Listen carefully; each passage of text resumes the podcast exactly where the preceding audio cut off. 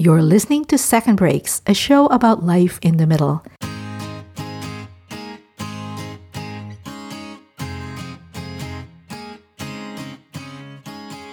My name's Lou Blaser. I'm a former management consultant and IT leader turned writer and podcaster, and of course, your host. And there's one thing you should know about me right away I am not an expert on midlife. I'm on this journey just like you. So, together with my guests, we're going to explore what it actually takes to navigate midlife, thrive in it, and turn it into the best phase of our lives.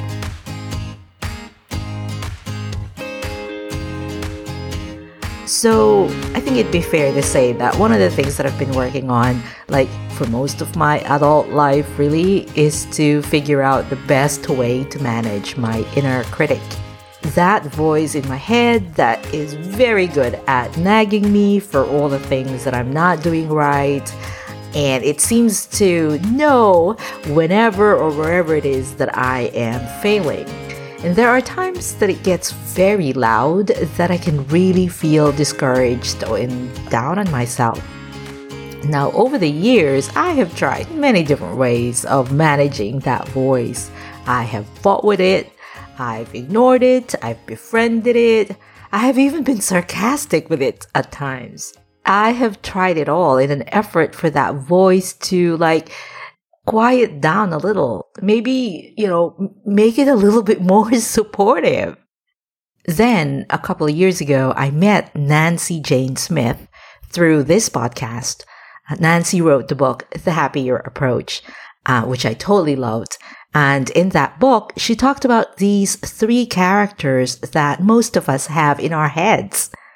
There's the monger, which reminded me of my overly critical nagger voice the BFF, which sounded like a nice, fun friend who's always on your side. And I thought, huh, that's the voice that I want the loudest. But then Nancy talked about the biggest fan. And when I understood what that voice was all about, I realized that it was in fact the voice in my head that I would like to listen to. I want to give her the megaphone. But it takes effort to hear these different voices and it takes practice over and over to pick out the voice of our biggest fan over the loud monger and learn to listen to it instead. I first interviewed Nancy for the podcast way back in episode 55, and I'm going to put a link uh, to that episode on the show notes, or you can just simply scroll to episode 55. But I asked her back on the show to dive deeper and to be honest. I wanted to have like a refresher course on these three characters, but I also want to take the conversation to the next level and explore the concept of self loyalty. This is the idea that we can have our own backs because let's just be honest here we aren't always as loyal to ourselves as we are to others. And so Nancy has been teaching and coaching her clients on self loyalty. So I thought I wanted to be, I wanted to be talking to her. I, I uh, she would be perfect to bring back to talk to us about it. Before I transition to my chat with Nancy, just a little bit of editorial news. The next issue of Midlife Cues will be an expanded exploration of this very topic, self loyalty.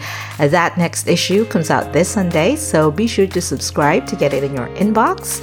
Midlife Cues is a free digital publication that comes out every Sunday for midlifers who want the most of their midlife. You can check it out and give it a try. Just head on over to midlifecues.com and sign up for it. All right, here we go. We're going to pick up my conversation with Nancy just as she's giving a brief overview of the three characters. So, the monger is the first character, and that is the voice of the inner critic. So, it's, and I call it a monger because monger spread propaganda. And that is what the monger does. She's quick to come in and tell you how much you suck and how terrible you are and how you're a loser and you're never going to get it and you're a fraud and everyone's going to figure it out, blah, blah, blah and um, and so she's can be pretty loud, and that's the voice that a lot of people are familiar with. But then I brought forth this second voice called the BFF, and for a long time, the BFF is how I took care, how I handled my monger, and the BFF is the voice of false, false self compassion. And so she's the voice that's like, I call her the BFF because, you know, like when you're in high school and you have that BFF who's always up for everything and anything, but it might not always be in your best interest. That's the BFF. She is the one who's like, go ahead, have that second drink, our third, or we deserve to eat the Oreo cookies and let's have the whole pack. And, you know, just constantly providing a, a outlet when the monger voice gets too intense in steps the BFF to give us a break. And a lot of people get stuck in that dynamic where the monger comes in to tell us that we suck, the BFF BFF comes in to tell us no it'll be okay have that third glass of wine. We wake up the next morning, we're hungover, in steps the monger. And so we go round and round. And then there's the middle voice, which is the biggest fan. And the biggest fan is that voice that is the voice of wisdom and kindness. And she has our back. She holds our feet to the fire. She says, You have these goals you want to achieve. We got to get serious on this, but I'm not going to, she's not going to belittle you and tell you how much you suck to motivate you. She's going to do that through kindness and wisdom. And as you know, that's my favorite. Oh, I guess it's everybody's favorite, right? The biggest fan. So, since you've written the book, obviously you've been immersed in this. You've talked to a lot of people. You've worked with clients about these characters. Do you find that we get better as we get older at recognizing the voices or you know do the do the voices actually get nastier um uh, it's a multi it's a complicated answer um one i would say she ha- the monger definitely has more ammunition because you have more experiences she can pull uh, that ammunition. So in some ways, she gets nastier. Like if you're not listening to her, she kind of pulls out the big guns. Would be what I would say. I always say the the goal in working with the monger and the the BFF is to catch we're always going to head down i call them rabbit holes we're always going to head down the rabbit hole of the monger and she kind of traps us in this belief system of how much we suck and kind of keeps us paralyzed in a variety of things procrastination, analysis paralysis, all these things that we do are a product of the monger and the BFF dynamic. And my my goal in working with clients and my goal as I've aged and, and doing my own work is to catch myself before I head too far down that rabbit hole. So it's kind of like the monger puts a straitjacket on us, so to speak, and we can't get out of it.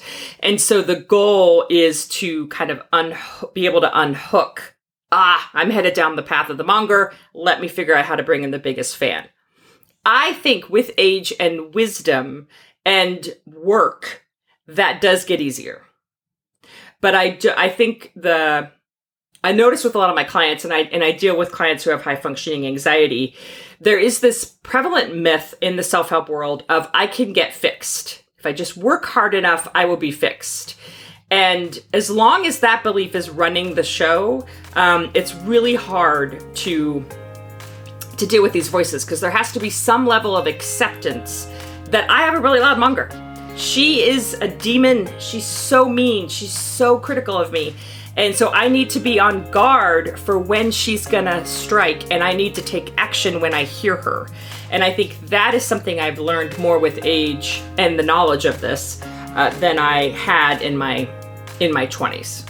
So, a couple of things. Oh my goodness, two or three. so, one thing is, you know, when you say catch ourselves, right? So, hear it. So, I guess, and I can speak for myself too, that I do remember a time when I didn't even know that it was the voice. Mm-hmm. I'm not alone with that one, right, Nancy? Okay. Right. No, as I emphatically shake my head, no, no, you are not alone with that, and that is um, that's the biggest problem with the monger. We were raised to believe that we need the voice of shame, or we won't get anything done.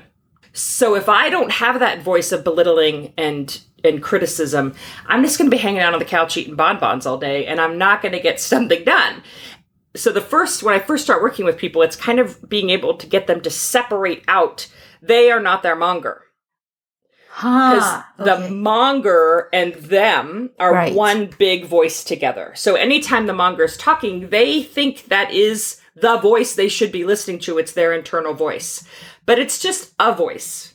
It's not Yes. the voice. It's, I think that, and again, taking this from my experience, is that mm-hmm. The monger can be very motivating, Nancy. Yes, because she's it's and it's a different level of motivating. And like it's a different thing. So let me let me tell you an example. Um, I have my own podcast, and I this season I started doing something different with it.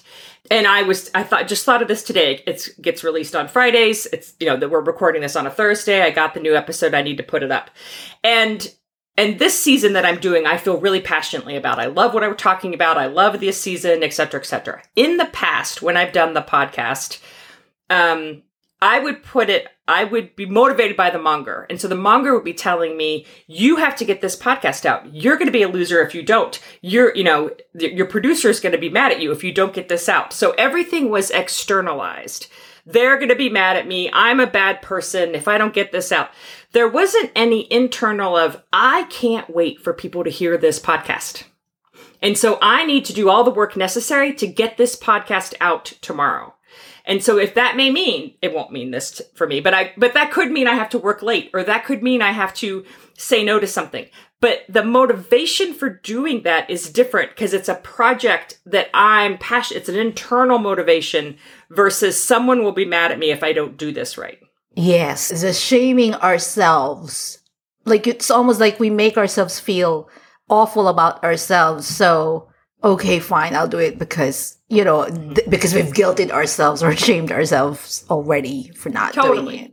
And Uh-huh. I, but I have to, I mean, the, the thing I want to get across is that this is freaking hard. I mean, Yeah. what we're talking about, recognizing the monger, hearing that voice, building awareness around it, it is hard because she gets in there, man, and she is talented. She's so good. And I call it's kind of like a trance that we go in under the monger. Like it is hard to get out of that rabbit hole, to take off the straitjacket, whatever. I have 50 bajillion analogies for it. Um, whatever you want to say, she it's it's hard to, once she gets her hooks in you, it's hard to get them out. So so I so I a lot of people will then shame themselves that they can't get out of the monger. Like then it's you're spinning again. Like Oh my goodness, yes. Just like, what's the matter with me, right? yes, why can't I unhook this? I should be able to. Da, da, da. You know, I. I'm like, I'm a freaking expert in this. And I'm, you know, spent a couple Saturdays ago totally wearing the straight jacket. All over the place, I was wearing the straight jacket. She won for days at a time. She was winning. And I knew she was winning, but I couldn't get up the chutzpah to get rid of her because I believed what she was saying. I so appreciate you saying that, Nancy, because that was actually one of my follow up questions. Because a couple of things. One, and as I phrased this question in my head, I realized this is actually the monger talking because I was thinking to myself, at my age, I've known myself long enough. I should be able to hear the monger. And that's actually a voice of the mongers because I'm basically shaming myself Totally. for not Yeah. recognizing my monger. So I should be able to, he, you know, hear it now. And then the other thing is that the, the, especially you know this. So, so if there's one person who I know can hear her characters, it's you. Mm-hmm. and yet you still, there are days when they are still the loudest voice. Mm-hmm.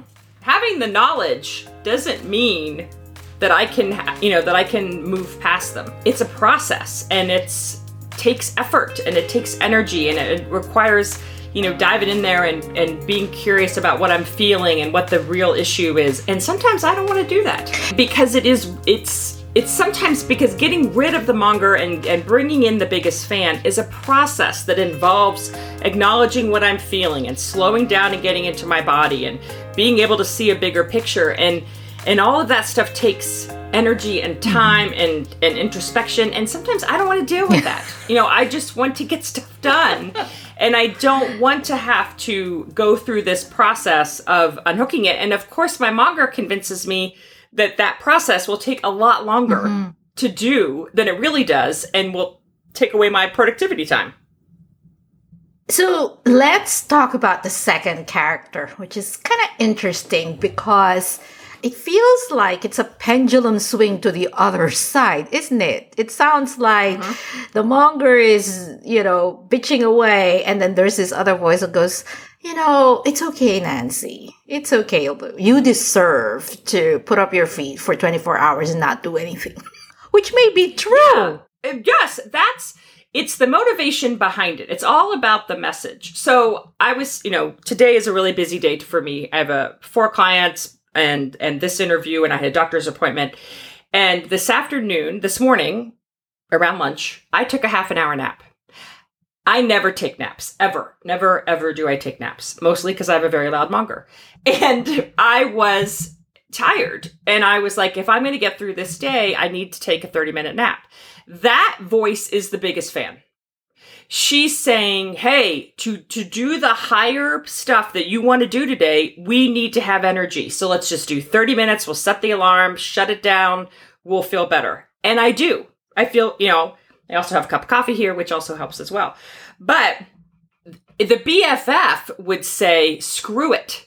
Let's just take the, you know, let's just procrastinate the rest of the day. Let's watch Real Housewives. We're only going to do these four clients and see and talk to Lou. We're not going to do anything else. The motivation, her motivation isn't this will serve our higher good.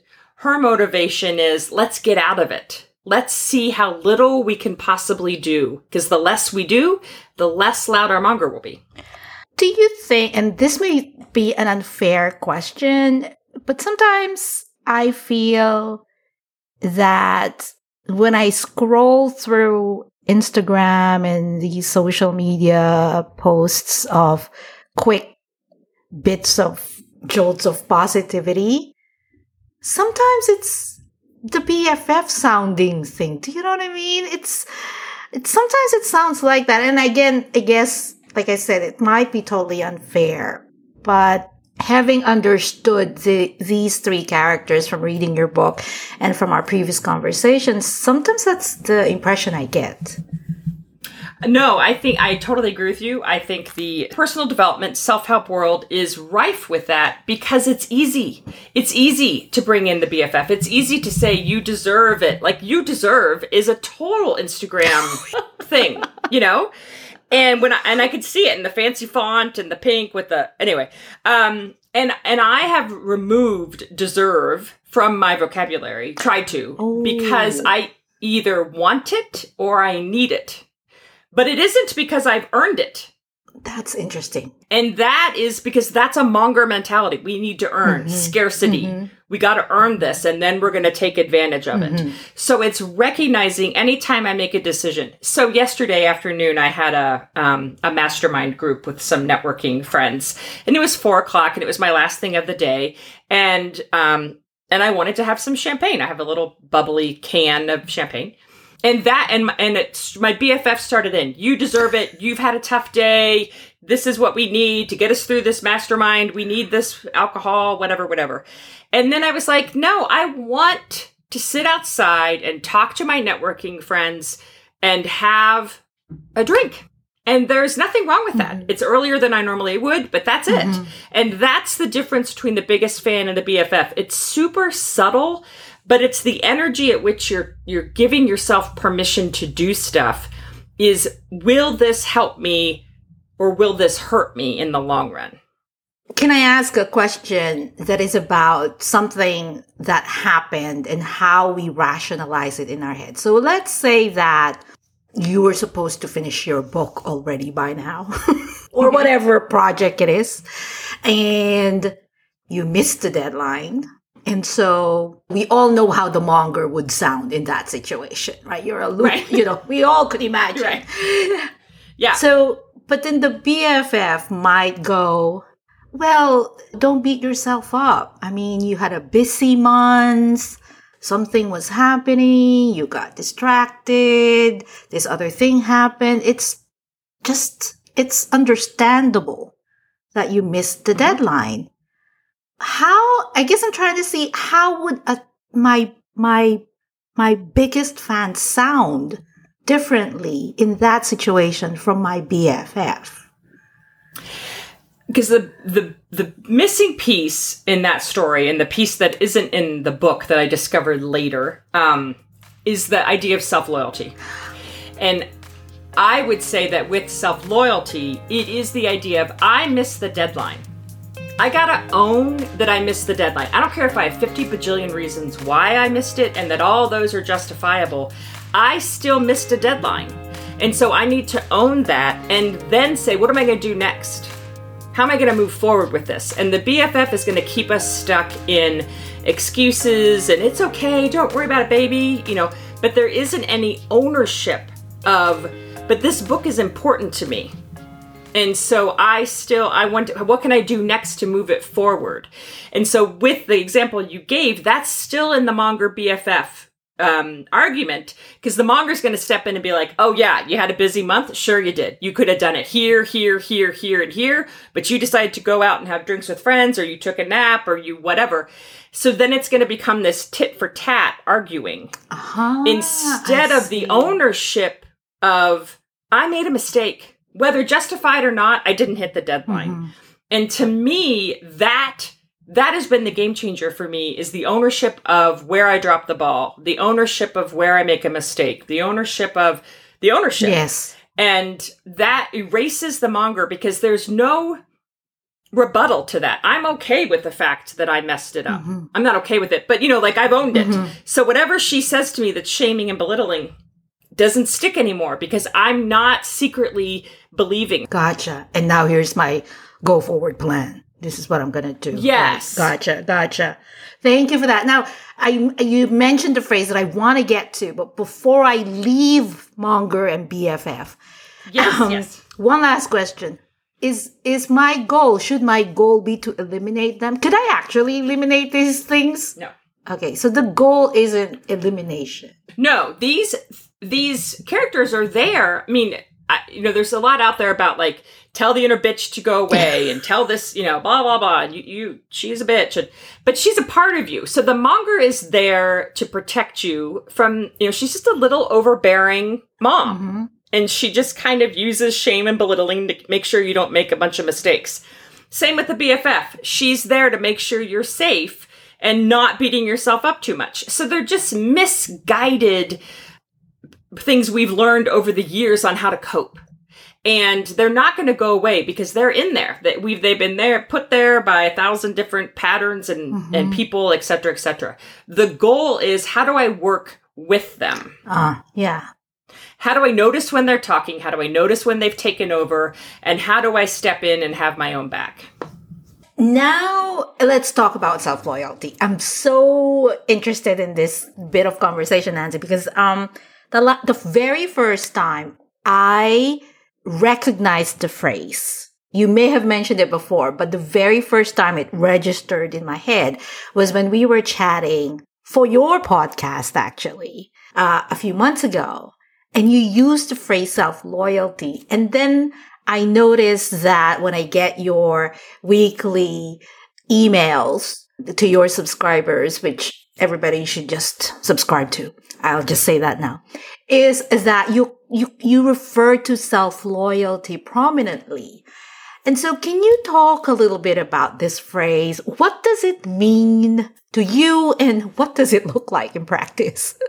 I want to know if I'm actually, if I have self-loyalty. I'm not sure.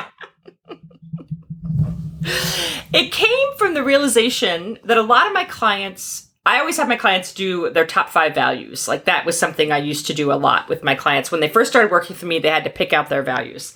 And across the board, loyalty would be in there. Mm. They knew loyalty. They knew what it meant to be loyal to other people, to have other people's backs, to stand up for them, to um, to be there for them, to be empathetic, to all that stuff, loyalty of no matter what you do, I'm going to be here for mm-hmm. you. And my clients have that in spades for other people. For themselves, that's the first thing that's going to go out the door when something comes up. They're going to they're going to turn their back on themselves, they're going to push themselves down, they're going to over um they're going to exhaust themselves, so they're going to do all, you know, all the they they lose who they are and what's important to them and, and taking care of themselves. So I noticed that pattern. And then at the same time, when you're working with the inner critic or monger, you hear all the time be self compassionate and be self accepting. And those phrases drive me crazy because I don't know how can I be accepting of myself and ha- be compassionate and still get stuff done. To me, that kept me stuck in the BFF. Um, I couldn't get past that dynamic. And and i know that i mean like i know what they really mean. It and i and i really am a writer so i believe words are important. So for me those words didn't resonate. For someone else they will and that's totally cool. But for me they did not. And so then when i figured out this thing about loyalty and i was like it's about self-loyalty. It's about having your own back. And no matter what happens no matter how broken how um much I mess up, no matter how many mistakes I make, no matter how much I don't hit the goal, I still appreciate myself. I still want to figure out what's going to happen next.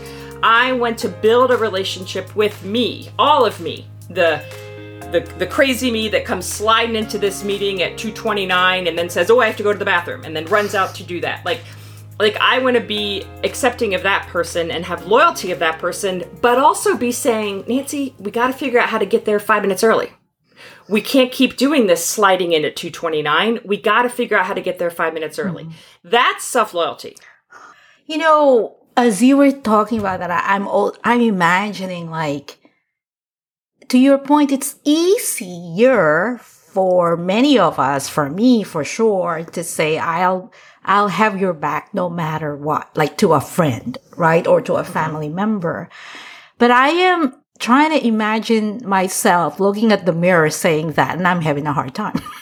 because I, mm-hmm. first of all, I've never said that to myself, like that no matter what, I'll have your back.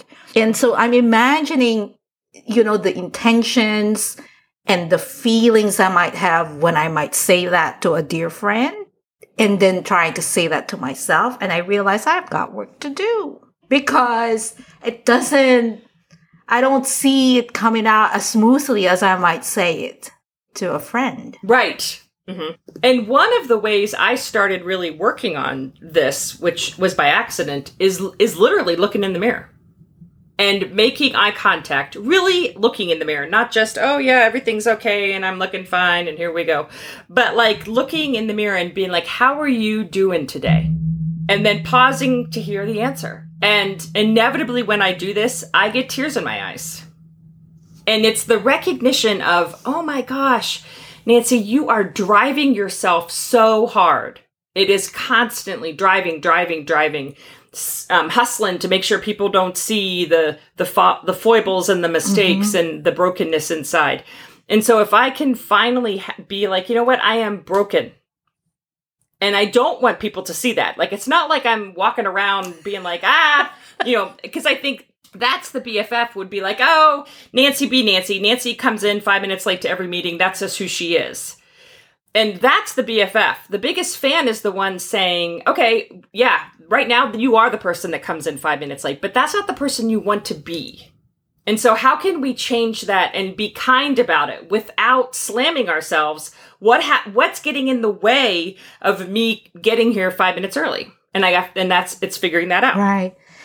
There's a subtlety there too that I I heard, in, especially when you said the person you want to be, because I mean there are probably certain parts of ourselves that, like you know, eh, I'm okay with that do you know what I mean? That there's yep. there's it's not like we have to fix everything or like it's almost like there are right. certain things it's okay, I'm okay with that. It's okay. That's not one of the things I you know. Yes. That is that's self-loyalty. It's being able to discern what is it that I want to change and that I can change and that I want to work on changing and what is it that's like, you know what? I got ridiculed for that as a kid, but now in my 40s, I don't care about that anymore. Like, I am someone who does that, and so, so be it. I am someone who is, that is super sensitive and I can be overly emotional. I have worked my entire adult life to stop that, to change that, to try to make that different. And it is who I am.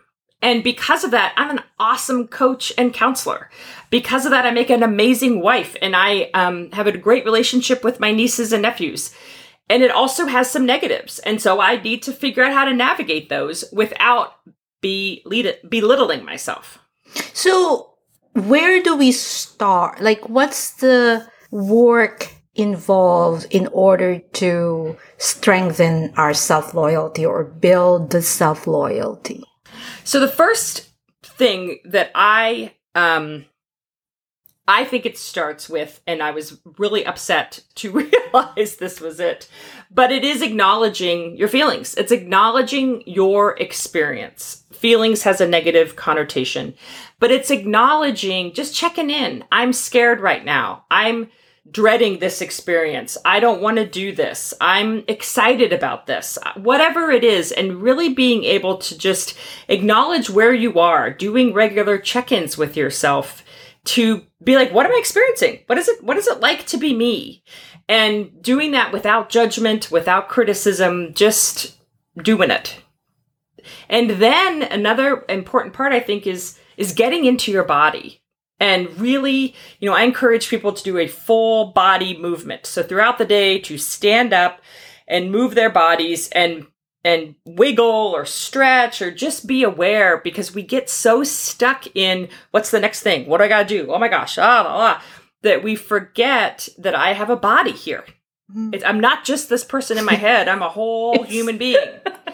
yes. And so, you know, building that relationship to recognize, oh yeah, my back does hurt or I am thirsty. I need to go get a drink or whatever it is. And so it's it's slowly over time building a relationship with yourself and having curiosity about yourself and being able to say, ah, oh, there's that. There it is. You know, the week, a couple weeks ago when my monger had her hooks in me, it, I finally got out of it by saying, oh yeah, wow, my monger's been really loud. right. And just owning that she's there. Right. Like, oh, that's why I'm feeling this way. My monger's really loud. Okay. And then that, that was, that was just the very first baby step, you know, just recognizing she was playing. And then it's like, well, what am I feeling? What's happening here? And I pull out my fe- a feelings sheet and I read it and I name the feelings that I'm that I'm feeling, 8 to 10 of them, which I hate feelings. I mean, I think I went into therapy as a therapist to figure out how to intellectualize my feelings. So I just I just want to say that that I'm not like some woo woo person over here being like, feel your feelings. I'm like, no. They suck. I wish I didn't have them. Yes. But I do. I'm very like in that respect. I would like to be Spock. yes, totally. But they are there and they are running amok and they are making me do things and think about things that I wouldn't realize if I didn't. That's why, because I hate them so much, it's why it's important for me to pull out the feeling sheet and name them because every time I name them, I'm like, oh, I didn't realize I was feeling that yeah. way. Yeah.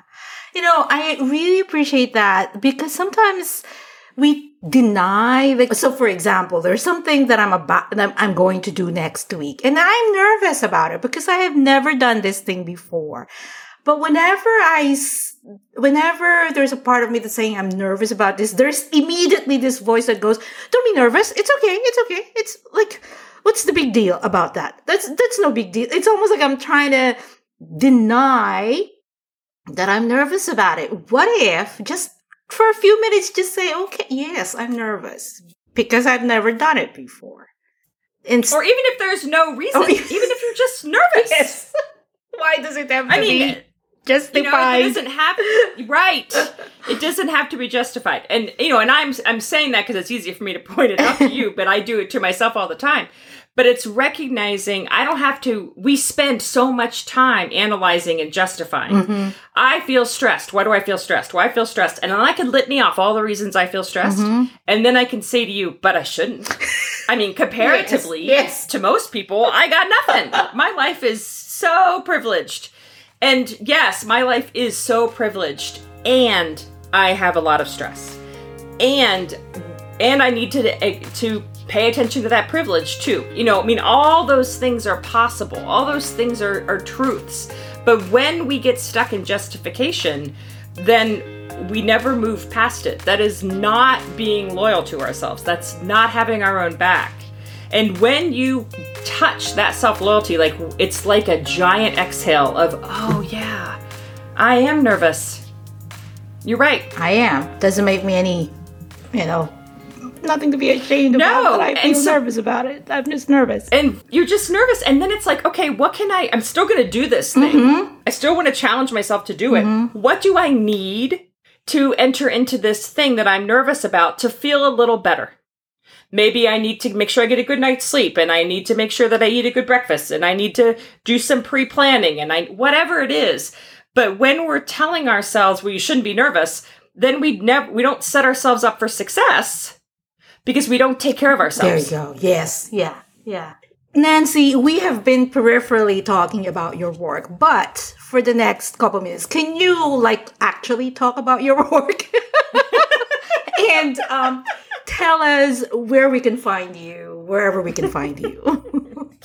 Well, I am a high function. I work with people with high functioning anxiety, and I actually um, work with people using doing coaching using an app called Voxer. So people, I call it Coach in Your Pocket. I didn't know that. Okay. Yes, so it is. People can um, they they pay like a retainer for the month, and then you could talk to me anytime mm-hmm. on Voxer, and I get back to you that same day. Mm-hmm. And so instead of doing the stereotypical hour sessions, it's just an ongoing conversation mm-hmm. where we're trying to notice your monger and bring in the biggest fan and really dive into some of this work. I'm also currently working on um, a course that'll be in, on high functioning anxiety specifically, and I'm hoping to release that at the end of the summer. And I have a podcast mm-hmm. called the Happier Approach Podcast, and I also have a book mm-hmm. where I talk about all this stuff and the, all the characters. It's called the Happier Approach. And you can find that on Amazon, or you can go to my website, live-happier.com, where you can find all of this stuff. You can sign up for my Self Loyalty Sundays, which is my weekly newsletter. You can get access to the podcast and the and the my blog and my book and the whole find out about Coach in Your Pocket. Everything is there.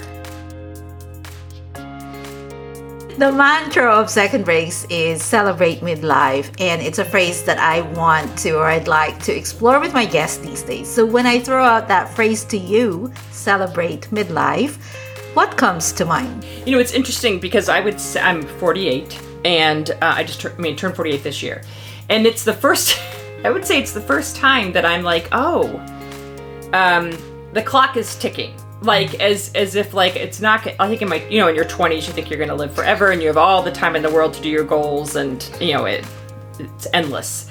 And so it was that realization of oh the clock is ticking, but also you know it is that idea of my BS meter is so much. I don't know if it's lower or higher, but but I'm you know I, I'm willing to put up with less BS. Hmm. And I think that is something that I struggle with being in midlife. Like I want to celebrate that, but at the same time, my monger steps in to tell me that I should be, you know, more willing to go with the flow, et cetera, et cetera. But I think for the fir- this birthday and hitting, you know, getting closer to my fifties is is is the first time I'm asking myself, what do I want? from my life not what should i want but what do i want my how do i want to design my life moving forward because you do start looking at life differently from you know like i'm no we don't have kids and you know who's going to take care of us when we get older and and all those questions start coming up that weren't there and, and where do i want to travel and what do i want to see and and so i think that it is a it, I'm still in the muck of it, trying to figure out how, how the tra- I'm still in the middle of the transition. I think from being like the possibilities are endless and uh, you know time has no meaning to recognizing no there is time, and and what do I want to do with that time? Because I would say up until this point, it's very been fly by the seat of my pants. You know, there hasn't been a lot of intentional design it's kind of been like, oh, I should do this thing and I should do that thing and I should, you know, check that box. And now it's like, well, what if you don't have to check boxes anymore? But 20, I was very worried about what other people thought. Very much had the belief that I was broken and that I was just kind of this fraud trying to to make my way in the world and hoping people didn't figure that out. And so I spent a lot of my 20s doing what I thought I should do, getting in relationships that sucked and were painful. I, I spent too much time not having self loyalty and giving my giving away my power, giving away my my thoughts and my sensitivity to other people who weren't deserving of it. And I had a lot of anxiety and a lot of struggle, and it was hard. Today, it just is amazing to look back at my 20s and be like, oh, thank God, I am not that person. I think in my, also in my 20s, I was dying to be in a relationship and I really wanted to find a partner. And there, by the grace of God, I found the most amazing partner for me.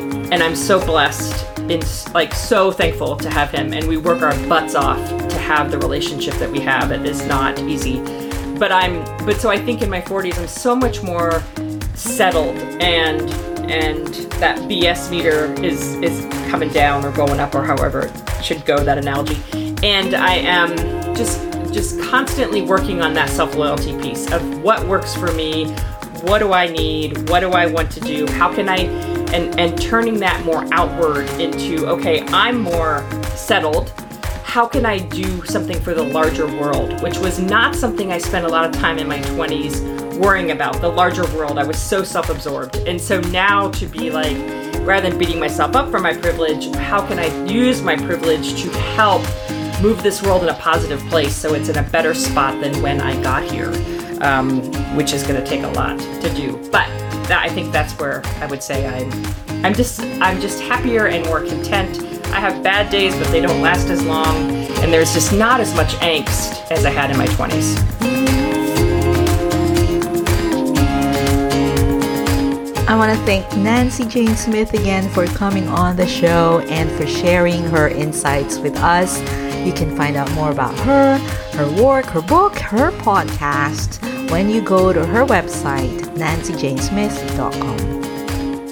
As always, you can find all the links and the highlights of this episode on the show notes at secondbreaks.com. If you enjoyed this episode or like listening to the podcast, please do me a solid and share it with your friends. You spreading the word about the show helps tremendously in growing our community of thriving midlifers, and I would be so grateful. Now, in our next episode, I'm going to be joined by Nancy Davis Kho. And Nancy is the host of the Midlife Mixtape podcast, and she's the author of the book Thank You Project Cultivating Happiness One Letter of Gratitude at a Time. It is the perfect conversation, just right in time for the Thanksgiving holiday here in the US. Nancy and I are going to talk about how this project, the Thank You Project, forced her, forced her in inverted commas, to change the way that she viewed the world. Okie dokie, I'll be back in a couple weeks with Nancy Davis Kho. Until then, stay safe, stay sane, and keep on making your dent, my friend. Cool beans.